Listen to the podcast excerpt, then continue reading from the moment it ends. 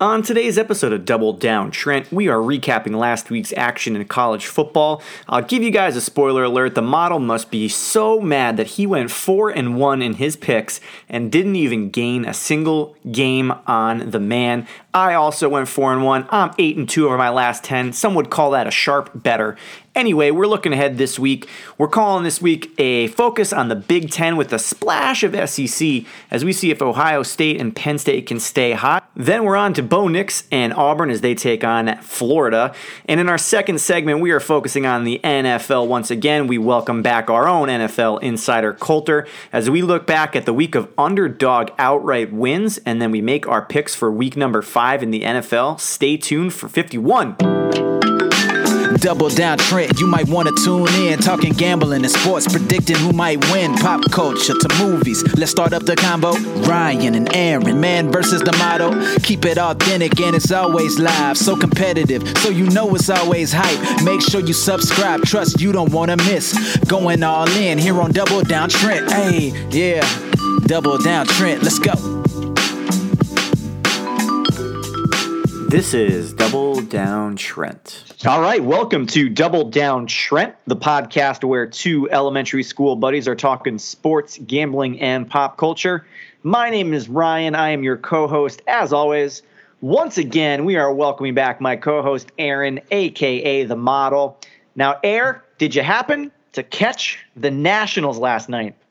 You know, I think the best twenty dollars I ever spent was on M L B Radio, where I could listen to the Nats game with their own announcers the whole baseball season. It has been one of the best things for me. It was an amazing game. I was down, you know, what, eight innings. Things were not looking good for the Nats. And then suddenly, suddenly, the dumpster fire went away. They started hitting. They got some nice little broken bat singles. Uh, Soto came up huge. And then the error by the rookie outfielder for Milwaukee was just gold. Yeah, it was unbelievable. Uh, you know, Scherzer just didn't have his stuff. He gives up a two-run home run to the second batter of the game.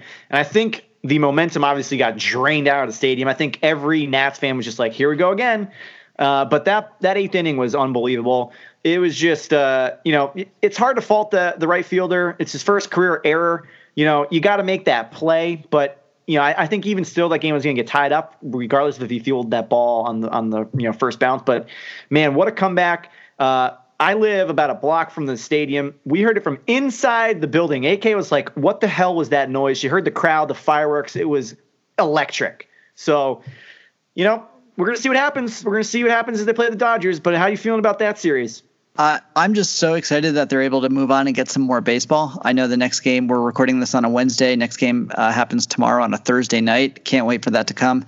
The radio announcers mentioned it a couple times that the the Nationals crowd was just trying to get the team up and excited for anything. So even, you know, there was not a whole lot of offense from the Nats.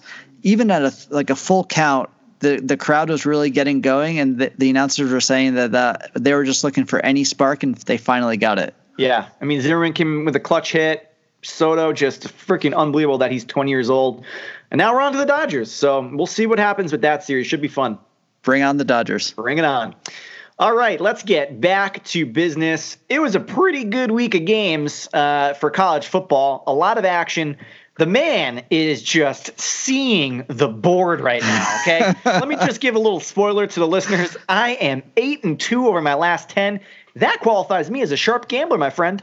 And you are not the only one who's doing well. So I will admit that we had seven out of our fourteen listener participant participants also went four and one.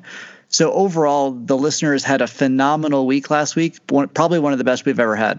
Yeah, and I'm not going to spoil uh, the standings and reveal how everyone did, but uh, to our listener, Jojo, who's playing along, can you fucking lose, please? Me and you are going battling for top spot here. I go four and one. I look at Jojo, four and one again. I'm like, Jesus, Jojo.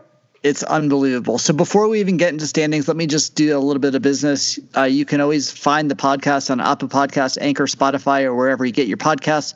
Come check us out on social media. We're on Twitter at Double Down Corp and on Instagram at Double Down Trent. We've really upped our social media presence and are starting to tweet more often, uh, putting out our picks. All good stuff, although stuff didn't go very well last week. Side note.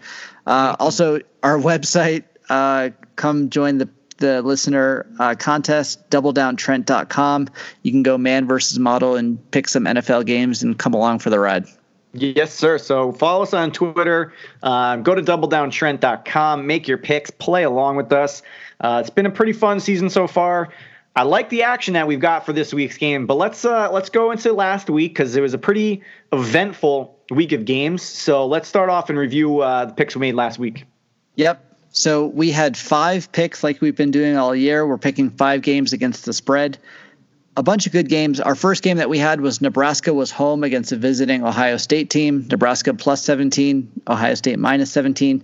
You and I were both on the same page here. We had taken Ohio State minus seventeen, and boy, did they roll. Holy shit, man. That game was over from, like, the first snap. It, it, that game, you know, obviously the spread was huge, so you didn't think Nebraska was going to be able to hang with them, but I think a lot of people, especially the Nebraska fans, thought this was going to be their chance to show that they belong. And, you know, Scott Frost has got his program building. That game was over before it began. Uh, Ohio State was so much faster. They just had better athletes on the field. I mean, it looked like, you know, one A versus one double A. It was thirty-eight to nothing at halftime. I mean, it, that game was over, not even close. Ohio State, man, they look unbelievable right now. You got to like what you're seeing if you're a Buckeye fan. Justin Fields. Yeah, hot. I've been saying it. He is hot, man. He is the real deal. I kind of wish I had picked him in my uh, Heisman futures picks because, yeah. you know, Trevor Lawrence, like we've said before, he's kind of fading a little bit. Tua's obviously in the picture. He's going to have a hell of a season once again. But, man, Justin Fields looked good.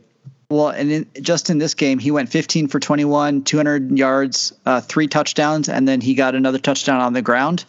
He has just been doing it all, and their offense looks unstoppable. Yeah, I'm very curious to see, you know, how this rest of the season plays out for them. Uh, I, you know, obviously they're going to – looks like they're going to run away with the fucking Big Ten, but yeah, I can't see a scenario where they don't make the playoffs. So I'm really curious to see how they do. Yeah, we'll see. I think they have a couple tougher games coming up. Uh, I know they miss Iowa, but I think they do have obviously Michigan, and I think they have Wisconsin as well. So those would be two that we'll have to keep our eye on. And not to mention this coming weekend, uh, which we'll talk about in a sec. Yeah. But they have Michigan State. Uh, coming into town. So not that that spread is close, but we'll see if that they can actually show up and play a good game for Michigan State. My friend. Okay. So our second game for last week, Notre Dame was home against a visiting Virginia team. Notre Dame was favored by eleven and a half. We differed on this one. I had taken Notre Dame to cover. You had taken Virginia to cover. I ended up pulling that one out. Notre Dame ended up playing pretty well. It was a, it was a close game, and Notre Dame ended up pulling away in the second half. Notre Dame won thirty-five to twenty at halftime. They were actually trailing. Yeah. I was watching this game, and I thought Virginia was going to do enough to cover. They were hanging around the entire game. Uh, I was actually more impressed with Notre Dame than I thought I was going to be. I, I was a little down on them from previous weeks. Um, but obviously, the home game, that was a good win for them. They pulled away at the end. At one point, I was watching it. I think the spread, at, or the difference in the spread was eleven points at one point in the fourth quarter. And I was like, this is going to come down really close. But then, obviously, Notre Dame ran away with it. So, tough loss, but hey. I'm hot otherwise. You indeed. And just looking ahead for a second, just on Notre Dame, you know, I could very well see them going undefeated the rest of the season. The, there are a couple games that kind of pop up that are maybe a challenge. They have uh, U S C, their home. Um, they are at Michigan, but Michigan to me is not a team that that They're we've kind of seen in the past. They have what I think is a joke of Virginia Tech, who I yep.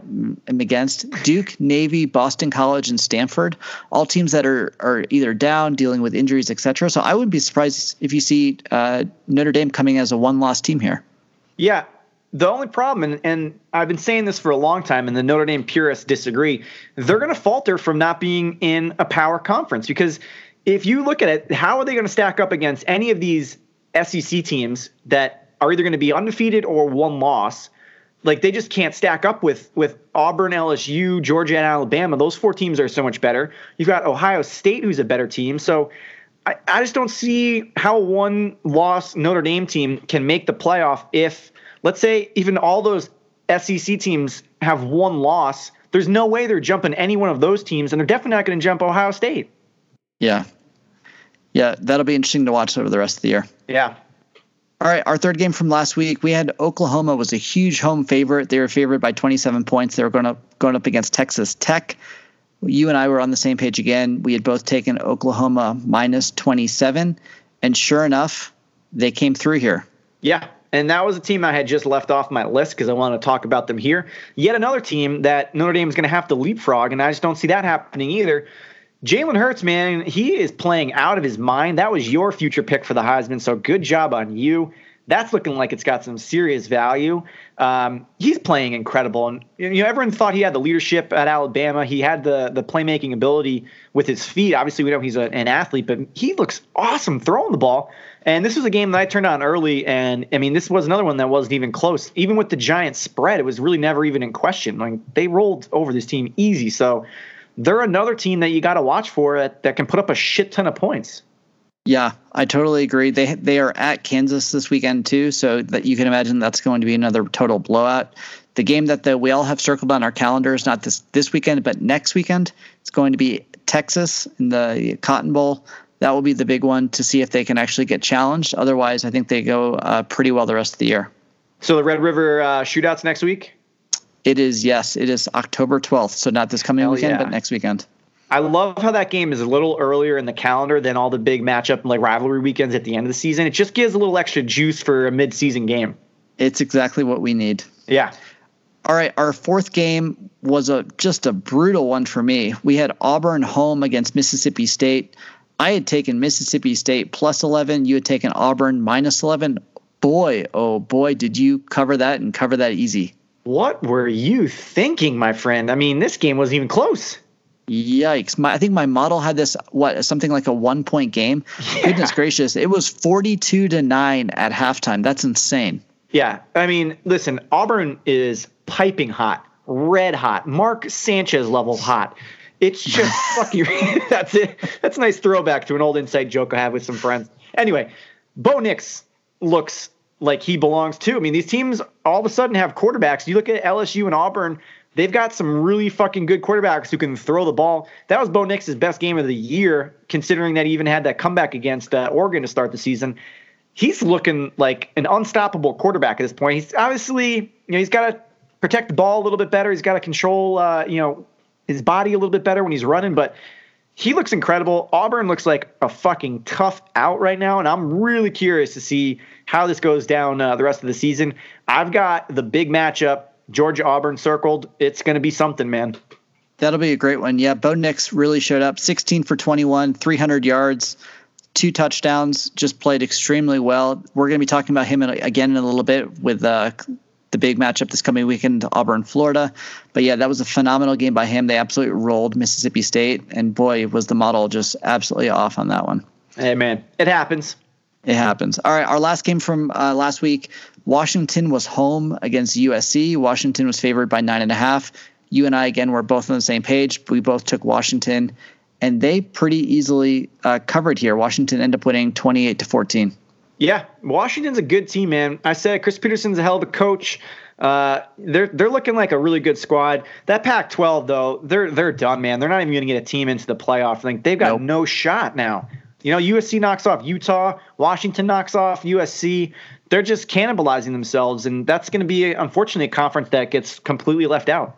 They're going to get completely left out. I think the the big miss for them was when this crazy Cal-Washington game happened, that there was lightning, there was weather, delayed multiple times, and Cal ended up eking it out by, I think, yeah. one point, just totally, totally crazy. I think Washington will get punished for that, and I think that's why they're going to totally miss. I Yeah, I'd really like to see them do well the rest of the year, although I would not like to see them do well against Utah, which we have that matchup coming up in a couple weeks. So we'll we'll see how that goes. Yeah, we shall see. Some pretty good week of action last week. Uh, I like the games that we got this week. So let the listeners know what we're doing with our, our selections of games this week. So we are doing what I call Big Ten week with a splash of S E C. But before we even get to the games, let me just kind of go through listener standings and give some shout outs to everyone who went four and one. So shout out Jojo. Jojo. The man. Good job by you. Yes, sir. Graham, Lenny, the legend, the model, me, and Colorado Rocky. Seven out of fourteen listeners. We all went four and one. So it was by far the best week from the listeners. So here are our current standings before we get into the games this week. Are you ready? Hit me with them, baby. In first place, we have Jojo. seventy-two percent accuracy. He has eighteen wins, seven losses. Good Jojo. Lord, someone slow him down. Jojo, can you please fucking lose for me, man? You're you're right there step by step with him. I can't believe it. So you are a close second. You are at sixty-seven percent accuracy, second place. You are eighteen wins, nine losses. You're right there, my friend. That's right, baby. Seeing the board clearly. Okay. In third place, we have a tie. Uh, Graham and Shepdog are both at sixty percent accuracy. In fifth place, we also have a tie. Lenny and the Legend are at fifty-six percent accuracy. In seventh place, we have a tie, Luann and the Model. That's right, Luann. That's right. fifty-two percent accuracy. We are tied. I will note Luann was one of the few listeners last week who did not go four and one, therefore letting me catch her. I'm stoked about that, and I'm excited to pass her this coming weekend. Wow, taking shots at my mom. Bring right. it. Bring it, Luann. In ninth place, we have a tie, Little Model, A K, and Colorado Rocky, all hovering very close to fifty percent. They're all at forty-eight percent accuracy. Missus Model is at twelfth place, thirty-seven percent. Dumb Man, forty-seven, really struggling with thirty-three percent. And then Deke Buff in last, thirty-two percent accuracy. So let me ask you a question here. How demoralizing must it be when you go four and one and don't even pick up any ground on me? You know, I'm I'm going to be optimistic for just a second, which is so unlike me, and just say I didn't lose any ground either. How about that? All right. That's a glass half full uh, look for you there. But I'm just seeing the board so clearly right now.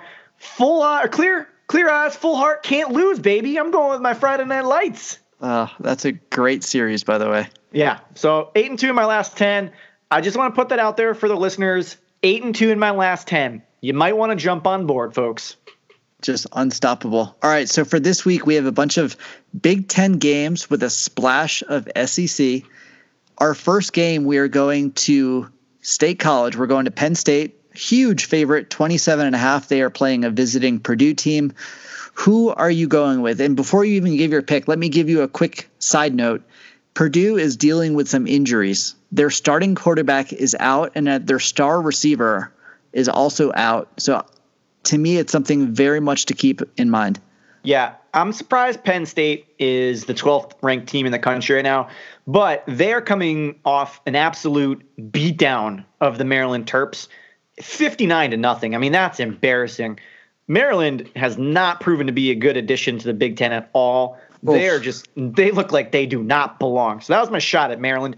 Uh, to this game, now we're back in Happy Valley. That's a huge win. That's a tough place to play. Purdue, as you said, has some injuries. I know this is a big spread, but I've been pretty good with these big spread covers here.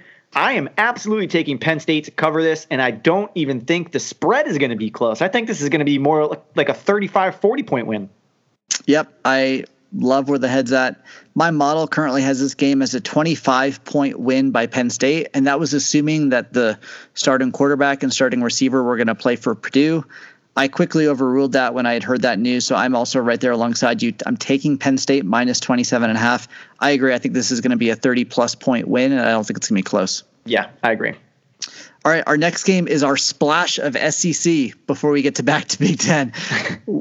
Florida is playing Auburn. Florida is the underdog, plus three. Auburn is the favorite, minus three.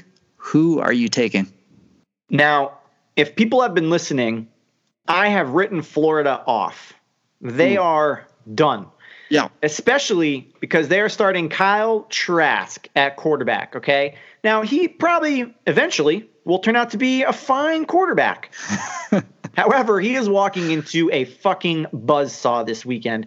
I know the game is in Florida. It's a tough place to play, but we just went over how good Bo Nix played.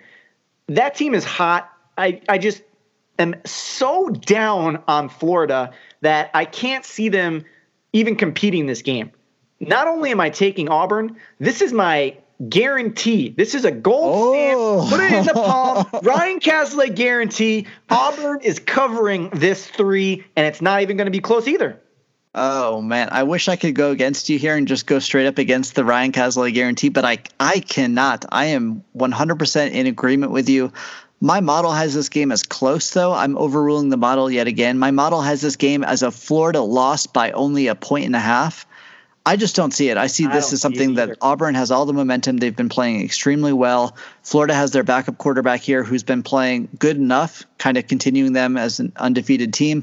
I just don't see it. I'm all over Auburn here at minus three, and I am not even second-guessing that pick. Yeah, and Florida, talk about a fucking tough stretch of games here. Florida right now is the tenth-ranked team in the country, which, in my opinion, is a little high for them. They play against Auburn this week. Yeah, they go to L S U the next week. Oof. They get a break with South Carolina, and then they play Georgia in four straight weeks. Yeah, that's brutal. They'll be lucky to go one and three in that stretch. So goodbye, Florida. Yeah, for sure. All right, our next game, we are back to Big Ten, baby. Back for the rest of the way. We have Michigan home as a favorite against a visiting Iowa team, my darlings. Who are you going with? Are you going Michigan minus three and a half, or are you going Iowa plus three and a half? Okay. I know this is a segment that we do, and you have to ask me who I'm going to pick. You have to. It's part of what we're doing here. Yeah. There is no way, no way I'm picking Michigan here. I don't even know how they are still ranked. They are an embarrassment. Okay, they are so lucky that they played Rutgers last week, because I can fucking beat Rutgers under center, okay? If I strapped up the pads and played quarterback on any fucking team, we could beat Rutgers. So I don't want to even consider that game. That game is thrown out of the window. You want to say they bounced back, they found their mojo? No fucking way. This team is so bad. Harbaugh sucks, okay? He is way out of his league. He's going to get fired at the end of this year. Iowa is a scrappy fucking team. They're fourteenth overall in the country. Give me Iowa, and I'm not even thinking twice. I hate to say it, but we are in agreement yet again. Jesus. So the, the model has this as a near coin flip game. So I am all over Iowa plus three and a half here. Um, I'm actually looking at the current lines. It looks like this this game opened at uh, four and a half or five. Uh, Michigan favored, but it's bet bet down all the way to three and a half or three, depending on where you look. It just seems like a lot of folks are on Iowa, and I tend to agree with them. So I really like Iowa in the spot. I would not be shocked if, to see them come out with the win. And given that I hold a futures bet on them for winning the Big Ten West, I'm sure hoping that they come through here. Yeah, this would be big for you. I just I can't see them performing here at Michigan. They they've struggled this season mightily. And Iowa's a really good team. They're not quite on the level of Wisconsin, but they're a good fucking team. So I think this is not even going to be an issue here.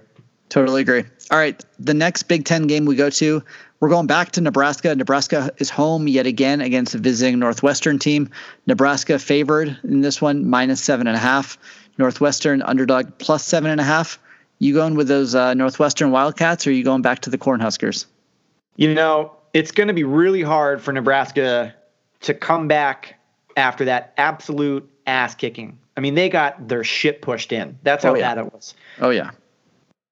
Having said that, ooh, I think they bounced back. Just because Northwestern, they're not that good of a team. Uh, this is a, this is a classic game where if you're Nebraska, you don't even watch the film of that Ohio State game. You just throw it out completely. There's no sense in even reviewing that and bringing it back up. Throw it out of the window, act like it didn't even fucking happen. They're a pretty good team. Uh, I know Ohio State made them look like children, but, you know, Northwestern, I'm sorry, I'm not buying them. They were hot a couple years ago. They're not this year. I'm taking the Cornhuskers to cover. Yep, and yet again, we agree. Uh, my model has this game as Nebraska winning by about eight and a half points, one point different than the spread we're seeing. It seems like this is going to be a really tight game. I wouldn't be surprised if – I'd be curious to know what the over-under here is. I bet it's really low because I think both offenses have been struggling for much of the year. Um, but I am hopeful that Nebraska can come through here and cover by more than seven and a half. And I expect this to be a close game with them eking it out at the very end. Yeah, we'll see what happens here. I mean, Scott Frost, if he's going to be any kind of a real coach here, he's got to bounce back and have a, a, a really good win here. Not just a like eke it out win. You got to like come out here and just stomp Northwestern. Yep. So we'll see what happens. Okay. All right, buddy. Last game. Last game. We are totally matching so far, but in the last game, we shall see if that continues. Ohio State is home against visiting Michigan State team. Ohio State's favored by twenty. Michigan, a big underdog. Who are you taking? Are you taking those Buckeyes, or are you going to take Sparty? Listen, we just talked about the Ohio State-Nebraska game a couple of times already. We said how good Justin Fields looks. We said how good that offense looks. Now, my hesitation in this game, Michigan State is one of those scrappy teams. They play really good defense. They're Real a solid, defense. fundamental team. They've always been under D'Antoni. So, I, you know, that kind of gives me worry. twenty is a massive spread. Having said that again, oh. I am all aboard the Justin Fields train. I just can't see that offense faltering. I know twenty is a lot, but I said seventeen was a lot last week against Nebraska. Granted, I think Michigan State is a better team than Nebraska, but this game is in Ohio State. That place is going to be bumping. It's a fucking conference game. Michigan, or not Michigan, excuse me, Michigan State has got a shot. They've got to come out early and stick it to Ohio State. But Ohio State's offense is so prolific right now. I can just see them throwing up another giant number on the scoreboard and uh, covering that big number of twenty. Yeah, it wouldn't shock me for a second based on the kind of offense they've put together. I do know Michigan State has had a phenomenal defense in the past. So just this, the amount of points they've given up per game this year, they've given up seven, seventeen, seven, no, sorry, ten, another ten, and then last week they gave up a whopping thirty-one to Indiana. I'm expecting better out of them. I'm I'm hopeful here. I think the model is telling me that this game is going to be closer than people think. I like Michigan State here plus twenty. I don't think they have any chance of winning. I just hope they they they cover here.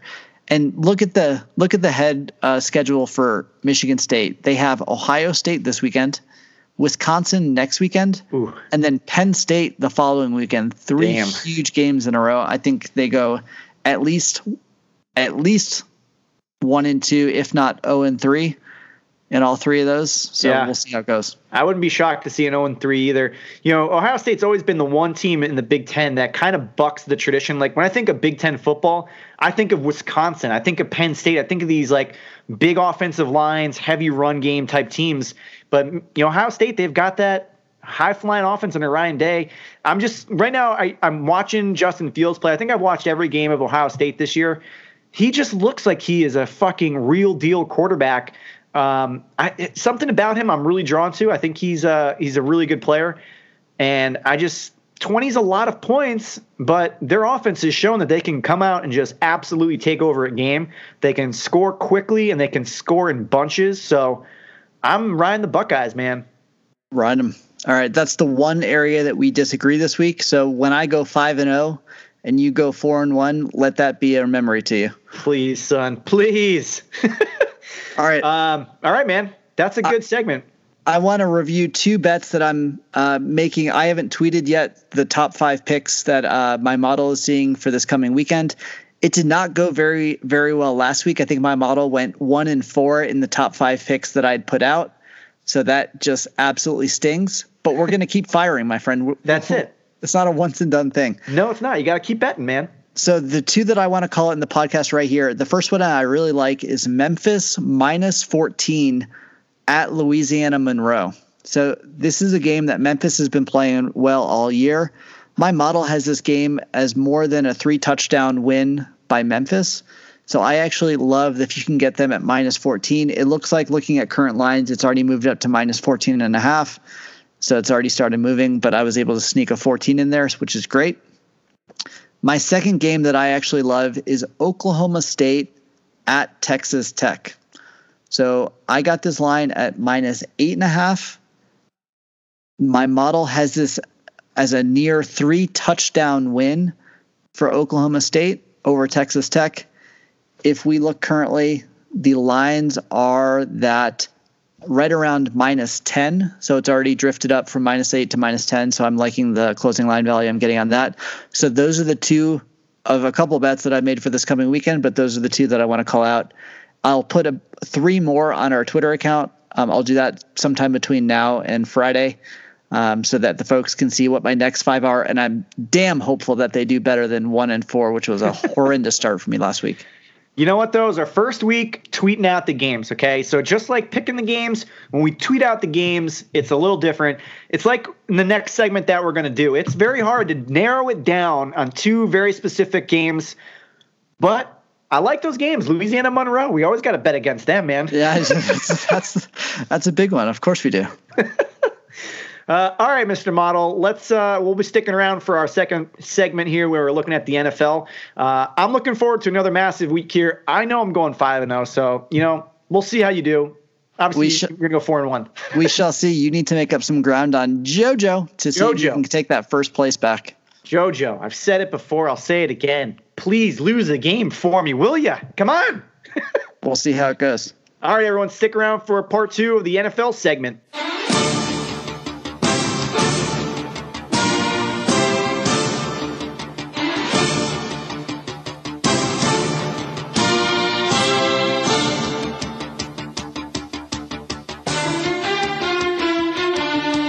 All right, for our second segment, we are once again covering N F L. We are welcoming back onto the show our own N F L insider, Coulter. What's going on, man? I'm doing pretty good. I uh, got my picks right finally on the podcast last week, so I should be playing a little catch-up to you in the model, thankfully. Uh, unfortunately, I got it right in the podcast, but did not get it right in the pool. But I, I think a lot of people got blitzed by this. Uh, what do we want to call week four? Armageddon for favorites? it yeah. was a absolute bloodbath for uh, anybody that had a that was a favorite to win the game last week. There was fifteen games, and I think eleven of the underdogs uh, covered, and eight of them won straight up. It was just a disaster. Yeah, well, yeah, at least you came through on your picks here on the podcast, so you proved to the listeners you do know what you're talking about. You still are holding on to second place in our pool, but uh, you know, we just can't seem to tie it all together where we get the pod picks and the pool picks right. That's the goal today. We're going to get them both right. Let's see it. So, Mister Model, how are you feeling about your picks? I'm feeling really good this week. I feel like we're all going to come together, and not only the picks are going to come in the pool, but the picks are going to come here as well. All right, man. I like it. So we're going to discuss a little bit of the models analysis that we've got for N F L picks this week, but we got to cover week four. It was absolutely insane. So we saw a ton of underdogs cover last week. It was out of bounds crazy how many fucking underdogs covered. Not even just covered, but won outright. I mean, Coulter, how can we even what? see that coming?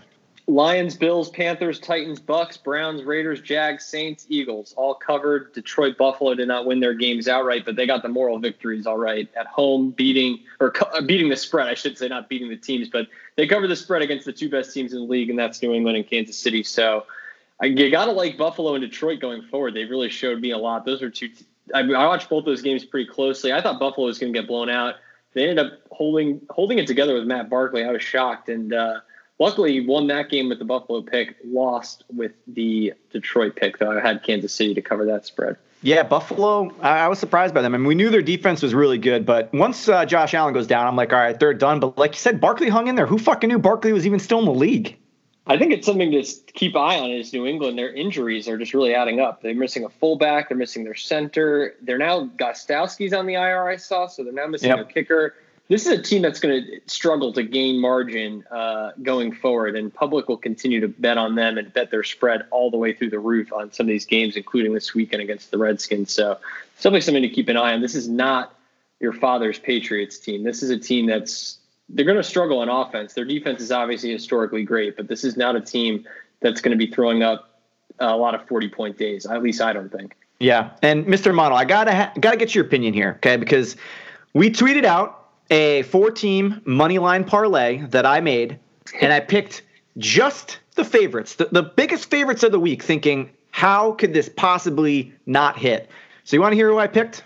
I do. I went with the Patriots, minus three sixty against the Bills. Okay. I went with the Colts, minus two sixty against the Raiders. Uh-huh. I took the Texans, minus two forty-five against Carolina. And I took the Chargers, minus one thousand. Uh, I actually don't even remember who the fuck they played. Dolphins. Dolphins, thank you. And I lost two of those picks. I didn't even come close to hitting that money line parlay. And you also forgot to add in there the Bucks screwed everybody's survivor pool. I mean, they were a plus ten uh, dog. When that goes, when a plus ten dog wins straight up, you know it's kind of a weird day.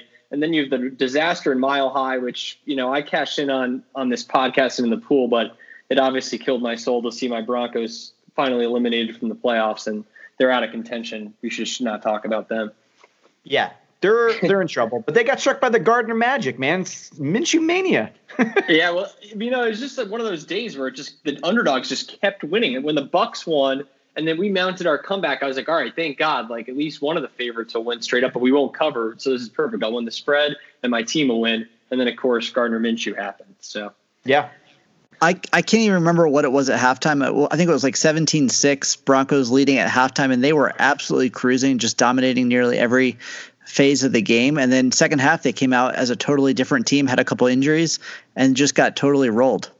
Yeah, I, as I mentioned on the pod last week, and I'll keep banging this drum until everybody in America agrees with me, this is a team that does not have an owner, and it comes from the top down. You see it with the New York Knicks in basketball. Why doesn't that team win? It has nothing to do with what's going on on the court. The X's and O's, throw that out the window. It is ownership. Redskins, same way. A disastrous owner. They haven't been in the playoffs in since the beginning part of this decade. It happens. Broncos don't have an owner. They don't have a vision. It's a team that's going to be in the gutter for a while until they resolve that problem. Yeah. And you made a good segue, too, to the Redskins, because I would be remiss not to talk about my boy Daniel Jones and the absolute stomping we put down on the Redskins. Now, granted, the Redskins are in shambles as well, and we're going to have to bring this up when we revisit the first coach to get fired. But, man, they looked really bad. And for comparison's sake, it was really interesting to see Dwayne Haskins get in that game because – you guys know on the podcast, I wanted Dwayne Haskins. I thought the Giants should have picked him, and clearly he's just not ready yet. I mean, he looked like night and day compared to Daniel Jones, and he actually made the Giants' defense look amazing. I mean, we got turnovers. We were getting sacks. It was it was ridiculous. So I don't even know what's happening in Washington. I don't know if Haskins just simply needs more time, but Jay Gruden has got to be on the fucking hot seat this week. Yeah, Jay Gruden is looking to be the first coach fired. Dan Quinn is challenging Atlanta, and you have to consider Bill O'Brien on the hot seat. You mentioned losing that Texans bet earlier. Uh, that performance on Sunday was atrocious, and they just cannot protect Deshaun Watson, who's, I would say, a top five asset in the N F L. Those are the, the three, and Gruden is obviously leading the way, and I think his owner, as I just mentioned, is the most unstable, so he's probably the first to go. I don't see uh, Blank firing Quinn midseason, but it could happen. Atlanta is really reeling. Uh, I, I cannot believe I took the Redskins in that game. I, I thought it was cool. It was the, that was my worst bet of the year. Uh, it was really just that easy. Take Daniel Jones and all the momentum against a deflated, demoralized, and tired Washington team. Somehow I ended up picking the Redskins, thinking that was the smart pick. It was not. That was the worst pick of the year I've had, easily. Yeah. I mean, I was riding Daniel Jones, so I'm on it. So, uh, Mister Model, would you care to give us a rundown of our picks from last week?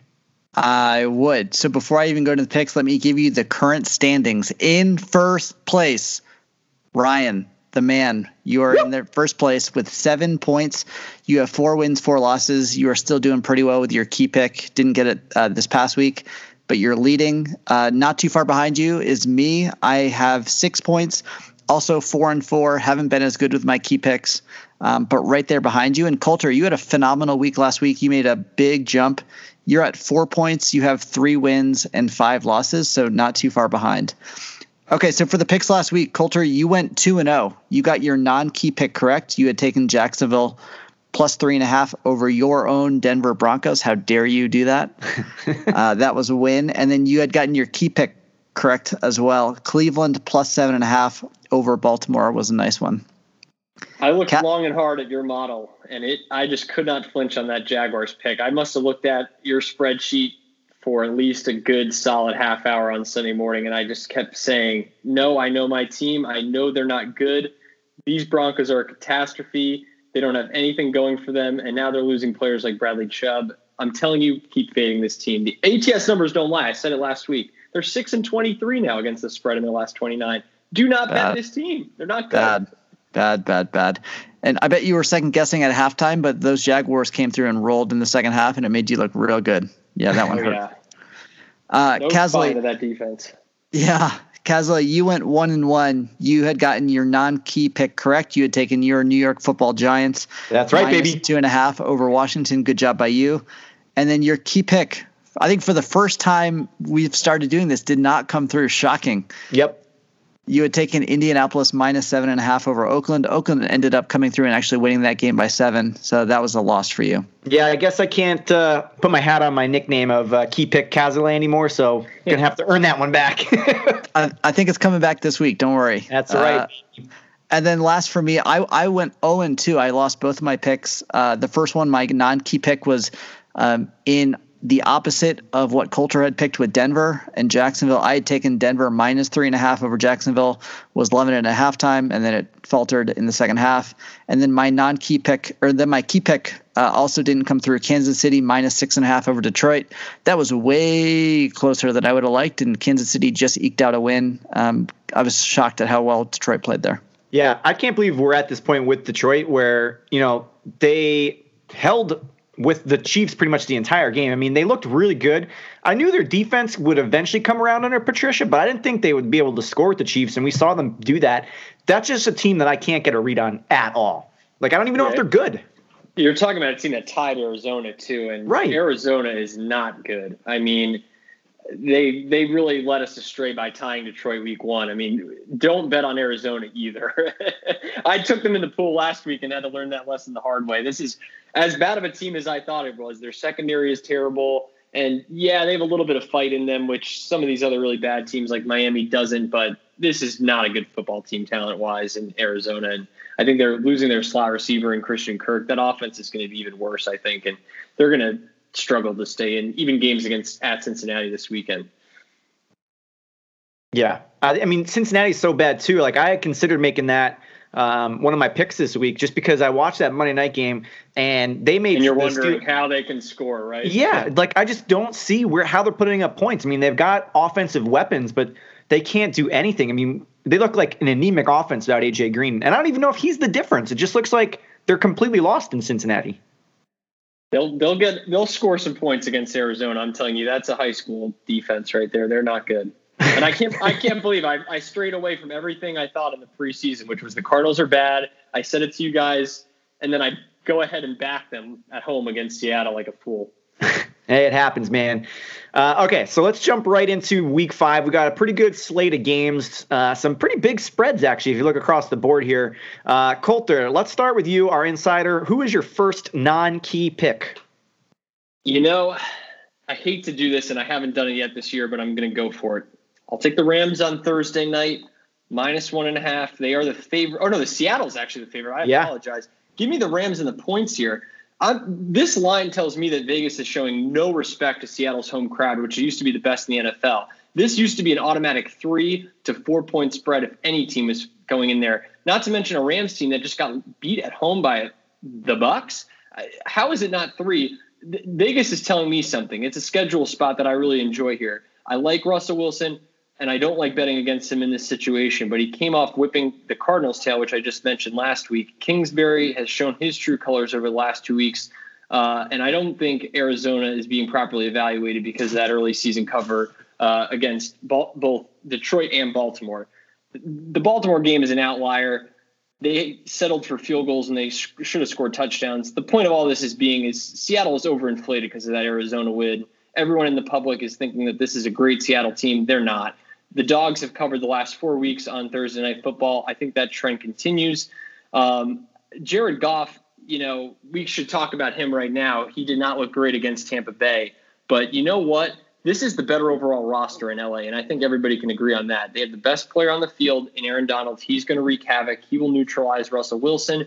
If you neutralize Russell Wilson, what is Seattle's offense? I really, really, really just think that I'm getting the better overall roster, slightly better head coach, and the best assistant coach on the field, and that's defensive coach Wade Phillips. I really, really, really don't want to pick against Russell Wilson here, but you know what? When I see a talent discrepancy like this and I'm getting points and it's Thursday night, I'm going to take the Rams and I'm going to trust Sean McVay to get the win here.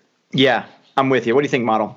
You know, Chris Carson just texted me saying, how dare you say Russell Wilson is the only Seattle Seahawk on the on offense? How dare you? Chris Carson, Wilson. Listener of the podcast. All right.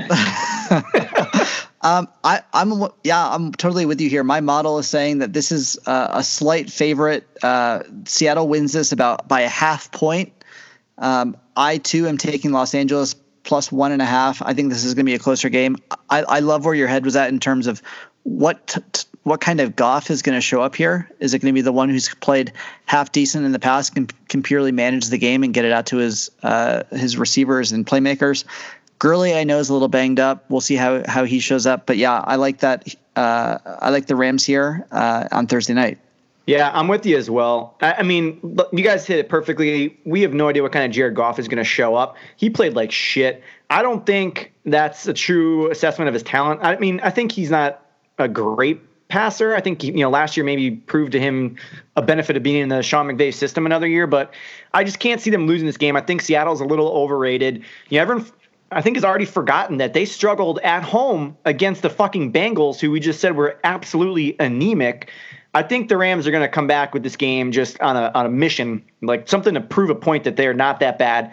Their defense gave up a ton of points. I mean, it was just a crazy sloppy game last week against uh, Tampa Bay. I'm with you. I think they're going to cover this game easy, win outright.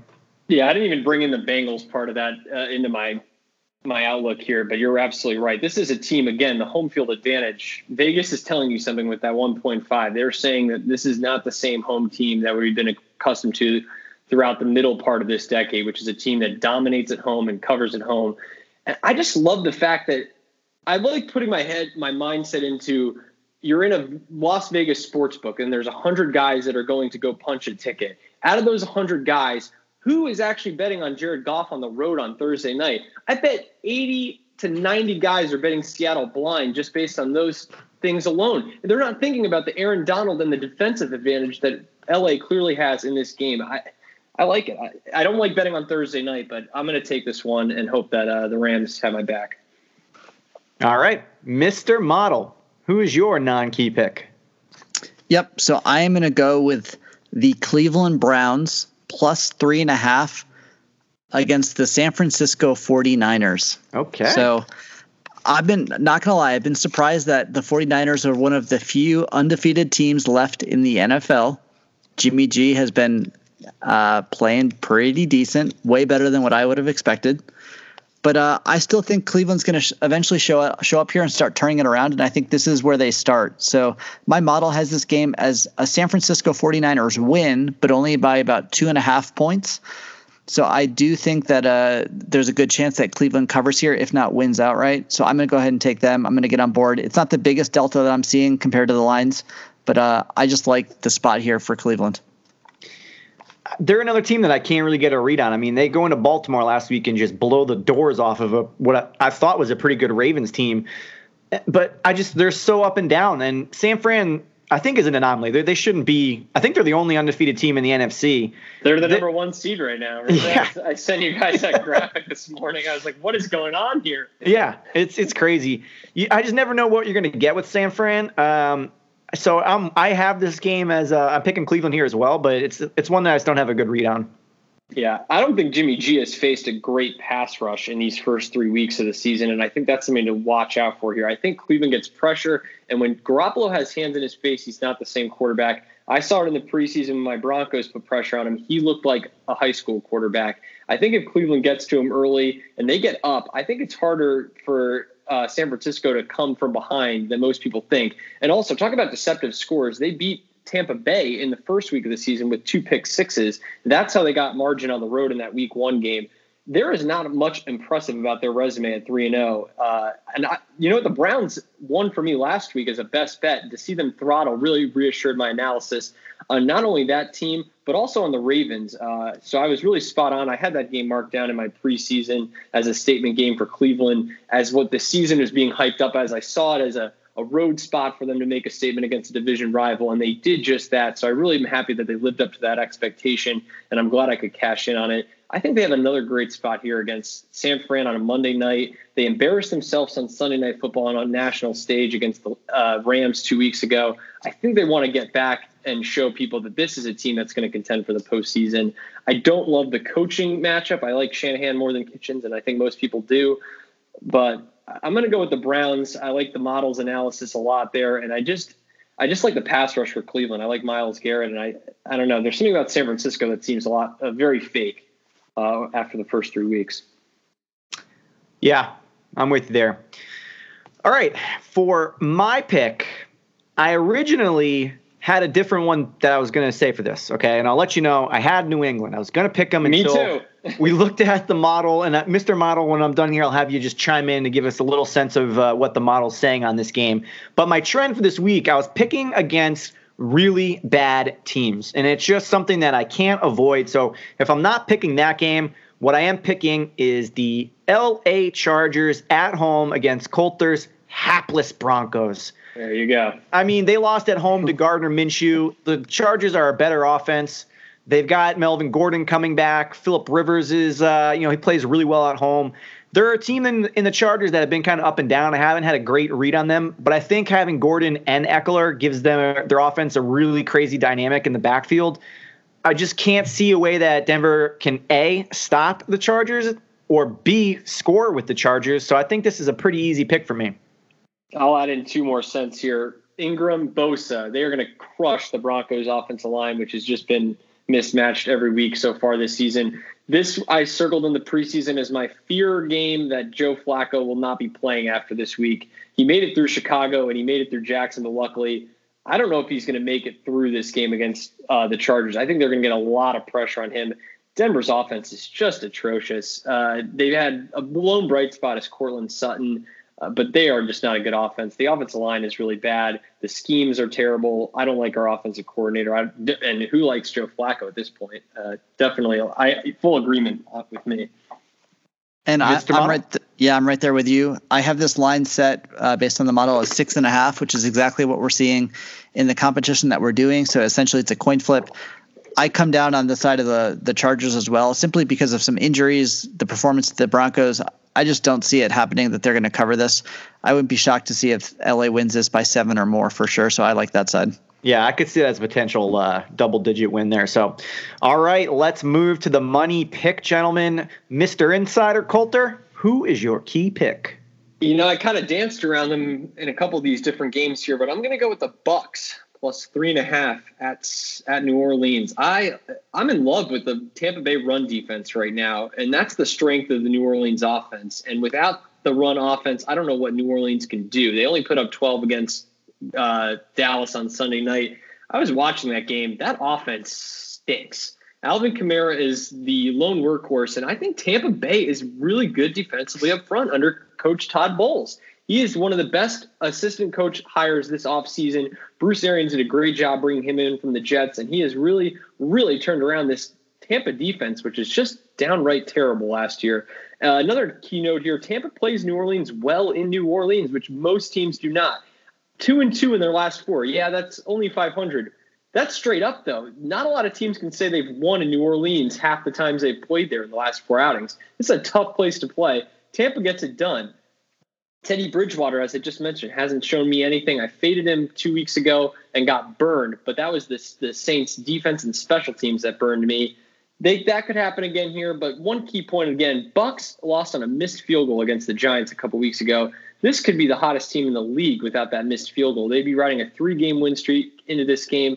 I think this team believes in itself, and most importantly, my favorite part of this handicap, I just threw out five points why I like Tampa Bay. I didn't mention Jameis Winston once. He's a wild card, as always, but you know what? If he's not factoring into my analysis, that's a good thing. I think Tampa Bay has every every edge all over the field. Interesting. Wow. What do you got, Model? Oh, man. I got the exact opposite. I'm on New Orleans here. Uh, the spread that I'm seeing for them is that they think New Orleans is going to win this game about by about four and a half or five points. The spread that we're seeing in the competition is three and a half, so therefore I have a just over a point differential there. I agree with you. I don't. I don't love Bridgewater. Um, I had taken Dallas last week, and he ended up squeaking out a cover. It, uh, they actually won. They beat Dallas last week, so that one hurt me. Um, I'm not sure he can do it again. I'm certainly not convinced that they're going to be a high-powered offense like they are when they have Breeze. But I'm just landing purely with my model here. I'm going to go ahead and take the home team, and I'm going to go with the Saints and see if they can uh, come through again. And Coulter, you made a really good point about Todd Bowles. That's just yet another example of a great coordinator, but not a good head coach. This is really interesting for me because I think the game against the Cowboys showed me a lot. I mean, obviously it was a defensive battle. Teddy Bridgewater did not play well, but they eked out a win. I just think Dallas is a better team than Tampa Bay. So much so to the point, Coulter, I'm actually having this as my key pick. I'm picking oh. the Saints. I have the Saints in this game. Oh, I, mean, I like it. A crossfire. Yeah, direct, direct crossfire is you. Um, I just think they're, de- like I said, their defense is playing really good. Dallas's offense is better than Tampa Bay's offense. I know Tampa Bay just put up a shit ton of points against the Rams. Just, but hold on, are we sure that which offense is better? You're saying Dallas is better than Tampa Bay? Yeah. Amari Cooper has a sprained foot. Michael Gallup is out, and Jason Witten, their tight end, is fifty. I, I don't think Dallas's offense is better than Tampa Bay's. I think Tampa Bay has Mike Evans and Chris Godwin. That's the best one two in the league right now. And they've got O J Howard, who's a fully healthy tight end, who's going to be a difference maker that L A did not have against New Orleans, and neither did Dallas last week. I loved, I loved Tampa Bay's offense. All right. Okay. I like just Zeke Elliott is just a game changer. It opens up their offense so much. I just don't see, you know. A, what did he do that? What did he do the other night though? He had sixteen carries for eighteen yards at one point. I think he was terrible. No, he didn't play well. I give you that, but I just don't see Tampa Bay's offense having the ability to score if Dallas's offense couldn't score. I mean, that's just my take on this game. But obviously, I'm just not buying into Tampa Bay. I think it was a couple of anomalies there. I think New Orleans playing at home is a big advantage for me. They typically play really well in this game. Or not this game, at home, I should say. But I just something about them, man. I, I just can't see them losing this game at home. I'm I'm totally bucking conventional wisdom, by the way. I just realized I'm I'm going against Seattle and New Orleans at home. These are two these are two of the best home teams in football. With that said, I bucked conventional wisdom last week with the Browns and Jaguars, and it did work. So I don't I don't love going against the Saints at home. They obviously have a huge home field advantage, but I just think Tampa Bay is in the right spot, and I, I don't know. There's something about Teddy Bridgewater. How can he cover three games in a row? This guy's not good. Three games uh, in a row. I will issue an apology to our listeners, listeners next week because I just don't see that guy covering three straight times. Winning right. three straight times, let alone. I mean, this this guy, he's playing with uh, house money right now, beating Seattle and Dallas. The Saints, they're a mirage, I think. Okay. This is going to be interesting. I'm excited to see oh, what happens and talk about it next week. Mister Model, who do you got? Yeah, I, I am. Thank goodness I'm staying from away from you, the both of your guys' games where you have key pick going against key pick. I'm going with the Baltimore Ravens, who are traveling to Pittsburgh this weekend. Baltimore is favored minus three and a half over Pittsburgh. My model has Baltimore as someone who's going to win this game by about six points, uh, just over six points. So that's a pretty good differential. That's a nearly a three-point differential from what I'm seeing. I love them in this spot. I think they're going to be the better team. I know Mason Rudolph is going to be the starting quarterback for Pittsburgh. He actually had a phenomenal game last week. I think he was something like twenty-four for twenty-eight. But the Baltimore defense is very different beast than the Cincinnati Bengals defense. I think he's not going to play nearly as well. I am all over the Ravens here, and I'm taking them minus three and a half. And the key thing about Mason Rudolph, and he had a really good game in terms of completion percentage, but I think the stat was his average yardage per ball thrown was like two point four yards. So he's been doing a lot of the dinking and ducking and checking it down. But, um, yeah, the Steelers defense came out looking like they were the Steelers from the seventies because they're playing the goddamn Bengals. I think this is a big bounce back opportunity for the Ravens. Um, you know, Pittsburgh, they're just not that good. You know, they went in that game last week oh and three. I mean, they have no offense. They can't get the ball to Juju. I just I can't see them putting up a fight here. I'm, I'm with you on the Baltimore side of things. I think they bounce back and get a pretty big win. I'm shocked that Pittsburgh is actually this big of an underdog at home. I think they have a, a huge home field advantage, and that's, you know, it doesn't mean anything, obviously, as I just picked against Seattle and, and New Orleans, who, who are great at home. I, I in the pool, I have Baltimore I, And I, I'm liking what I'm seeing from the, the model here, uh, and I'm going to keep it with Baltimore. The one thing I will say about Pitt, though, is, again, they're getting a lot of points for your home underdog, and I, I cannot think the only reason why Baltimore is getting that extra half point is because of Lamar Jackson looking as good as he did against a terrible, terrible, terrible, terrible Arizona secondary in week two in a game that they barely, barely won and did not cover, and he looked great against a terrible Dolphins team too. I think Baltimore is overrated right now because of Lamar Jackson, at least for the bookmakers line. I'm going to stick with Baltimore. I like a lot of things about this team. I just don't like how much the public is all over Lamar Jackson's jockstrap. I mean, talk about a guy. He went from what? As a preseason, let's just throw it out a number. Where would you have ranked him in terms of quarterbacks? I had him at like twenty-two, twenty-three. all of a sudden people think he's in the top five. I, I just, I don't think he's taken that leap. Yeah, I mean, he has gotten a serious bump, and I think he still has to prove it. You know, I think he's getting a serious advantage from the fantasy fans where he's just getting a ton of production in fantasy. But the, when you look at the quarterback comparison, it's him versus Mason Rudolph. So I, I'm tending to lean towards that. I don't think this is a guarantee by any, any stretch of the imagination, but, you know, I just think they're going to bounce back a little bit, and just the Steelers' offense is not clicking right now. Yeah, no, the Steelers' offense is terrible, and I'm going to – I I can't take – Pittsburgh because they just don't they don't impress me at all. I just am worried that the Lamar Jackson hype has gone out of control, and it showed it's it reared its true colors last week against uh Cleveland team that was reeling. And it goes and shows, even in that game, the coaching advantage was on Baltimore's side, but they couldn't even it didn't matter because they got down. And we were talking about in the preseason, how does Baltimore come back from when they're behind? I don't see them getting behind in this game. That's why I'm taking Baltimore, but going forward, it's definitely something to pay attention to. Yeah, I got to be honest, I was really tempted to ride the Daniel Jones bandwagon because Kirk Cousins sucks. I was, I've been saying this forever. I'm glad that you brought up Kirk Cousins. He was in my notes for the for the recap of last week. How did I not take the Bears in that game? It's so dumb. I mean, this is the league's one of the league's worst starters playing against the league's best defense. What was I thinking? Yeah, it's unbelievable. I think I saw a stat. He's like five and twenty-four against winning teams in his entire career. Like uh. he's just, and I tweeted this out. He is the definition of an average quarterback. So I'm really curious to see if Daniel Jones can keep up the magic. What does the model say about that Giants game? Cause I was looking at New York as well. Mister Model. Uh, are, is that for this week? Yeah. Yeah. Giants, Giants and Vikings. Vikings. So we have, because you, why am I not seeing it? You could see in the Vikings offense last week. I mean, they're not on the same page. When you got Adam Thielen calling out your starting quarterback for not being able to fucking complete a pass. I mean, there was three or four times when, you know, he had guys not only open, but open on a deep pass for an easy touchdown that he couldn't even connect on. I think it's also important. We talked about the first coach fired thing, and it's obviously clearly going to be Gruden, Quinn, and then O'Brien, I think, is the third. But it, it should be mentioned here that uh, Mike Zimmer somehow was in the top ten in the preseason odds, and he's one of the best coaches in the league. Clearly, Vegas is seeing something that we're also seeing, and that's the Vikings being a perennial underachiever with Kirk Cousins.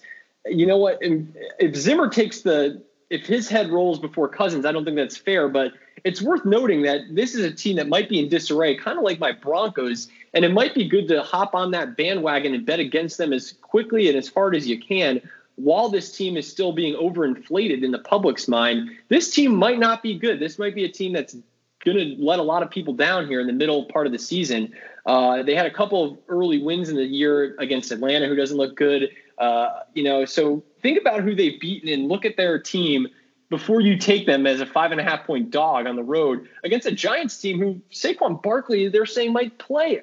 That's telling me that this Giants team thinks that they can win this game straight up. If they're going to push Barkley back after just two weeks, it was originally supposed to be four to eight. They want him back because they think they can win, I think, right? Yeah, that's the only thought. So, Mister Model, what have you got for us, sir? Yeah, so I'm seeing this game as a New York Giants loss by about four, four and a half points. Given that we had a five and a half spread in the competition that we're doing, I am, I'm actually on the Giants here. And I think what my model d- doesn't take into account is that the exactly like you guys said, some of the momentum and some of the excitement that they're starting to build around Daniel Jones. I think the spirit and the energy around the locker room is different. So I'm actually not hesitating at all by seeing them as being slightly favored by my model, given that we have five and a half point spread here, and I'm taking them for sure this week against a hapless Minnesota team that all I right. was on last week and paid the price. Some value. We I don't think the model factors in the shittiness of Kirk Cousins either, so that needs to be accounted for. Uh, all right, gentlemen, that is our week five picks. I think we got a good board. I think everyone's got some pretty good picks. Colter, this is going to be much fun watching this game. Yeah. We had one other crossfire, too. Was it week three or week two? Aaron and I went head-to-head, I feel like, on a game. I forgot who won. I think Aaron probably did because I, it I just happened bad on the pod. Well, I think it just happened last week when you were on the Jaguars and I was oh, on right. Denver. Okay, that's right, yeah. Yeah, and – I was tempted uh, about the Oakland-Chicago game, but because that game is in London, I'm not even looking at it. So that game is off my board. You know what? I'm glad you brought that up. How the hell are the Bears five and a half point favorites? How do they get margin with Chase Daniel? The offense is just befuddling to me. The over-under is only forty points, I think, or forty and a half. I, I kind of love Oakland. They're coming in with momentum. Yeah. I think I, Jay Gruden or, or Nagy, who, or John Gruden or Nagy, who's the better coach? That's a toss-up in my book. I don't I don't not think Nagy's that great of a coach. I'm very tempted to take the points in London, of all places, too. I, I just don't see it. I don't get how the Bears are that big of a favorite with a backup quarterback. It just doesn't make any sense. It is crazy. Well, all right, boys, that'll do it for this week, week number five. We will see everybody next week on Double Down Trent. Baby, look at me. Look at me. Your money, and you know what else? You're a big winner tonight. I want to leave. You're a big winner. I'm going to ask you a simple question. I want you to listen to me. Who's the big winner here tonight at the casino? Huh? Mikey, that's who. Mikey's the big winner. Mikey wins. Fucking ass. All right, fine. I'm an asshole, but you know what? You're the big winner tonight, Mikey. You're the big winner in more ways than one.